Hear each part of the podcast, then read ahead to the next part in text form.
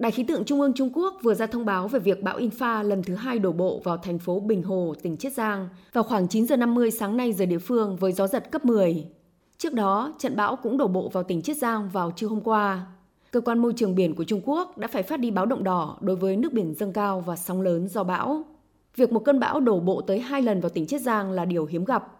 Sáng nay, Đài khí tượng Trung ương Trung Quốc đã phải tiếp tục phát đi cảnh báo bão màu cam, mức nghiêm trọng thứ hai chỉ sau báo động đỏ trong hệ thống cảnh báo 4 cấp của nước này.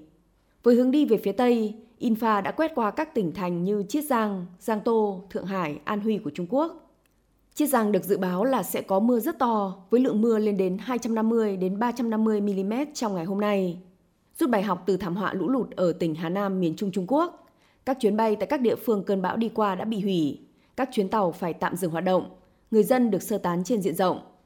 Trong lần đổ bộ thứ nhất, tỉnh Chiết Giang đã nâng phản ứng khẩn cấp với bão Infa lên cấp cao nhất, trong khi tại Thượng Hải có hơn 1.000 cây bị đổ.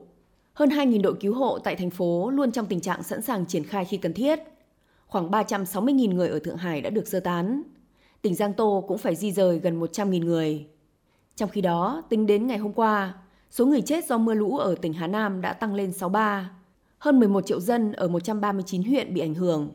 Tổng cộng 876.000 hecta hoa màu bị hư hại và hơn 8.800 căn nhà bị sập. Không chỉ Trịnh Châu, các thành phố như Tân Hương và Hạc Bích ở tỉnh này cũng phải tiến hành các cuộc sơ tán khẩn cấp khỏi các khu vực trũng thấp do vỡ đê khiến ngập úng kéo dài. Theo thông báo của truyền thông địa phương, một đoạn đê bị vỡ trên địa phận thành phố Hạc Bích đã được khắc phục xong sau 70 giờ vào sáng nay.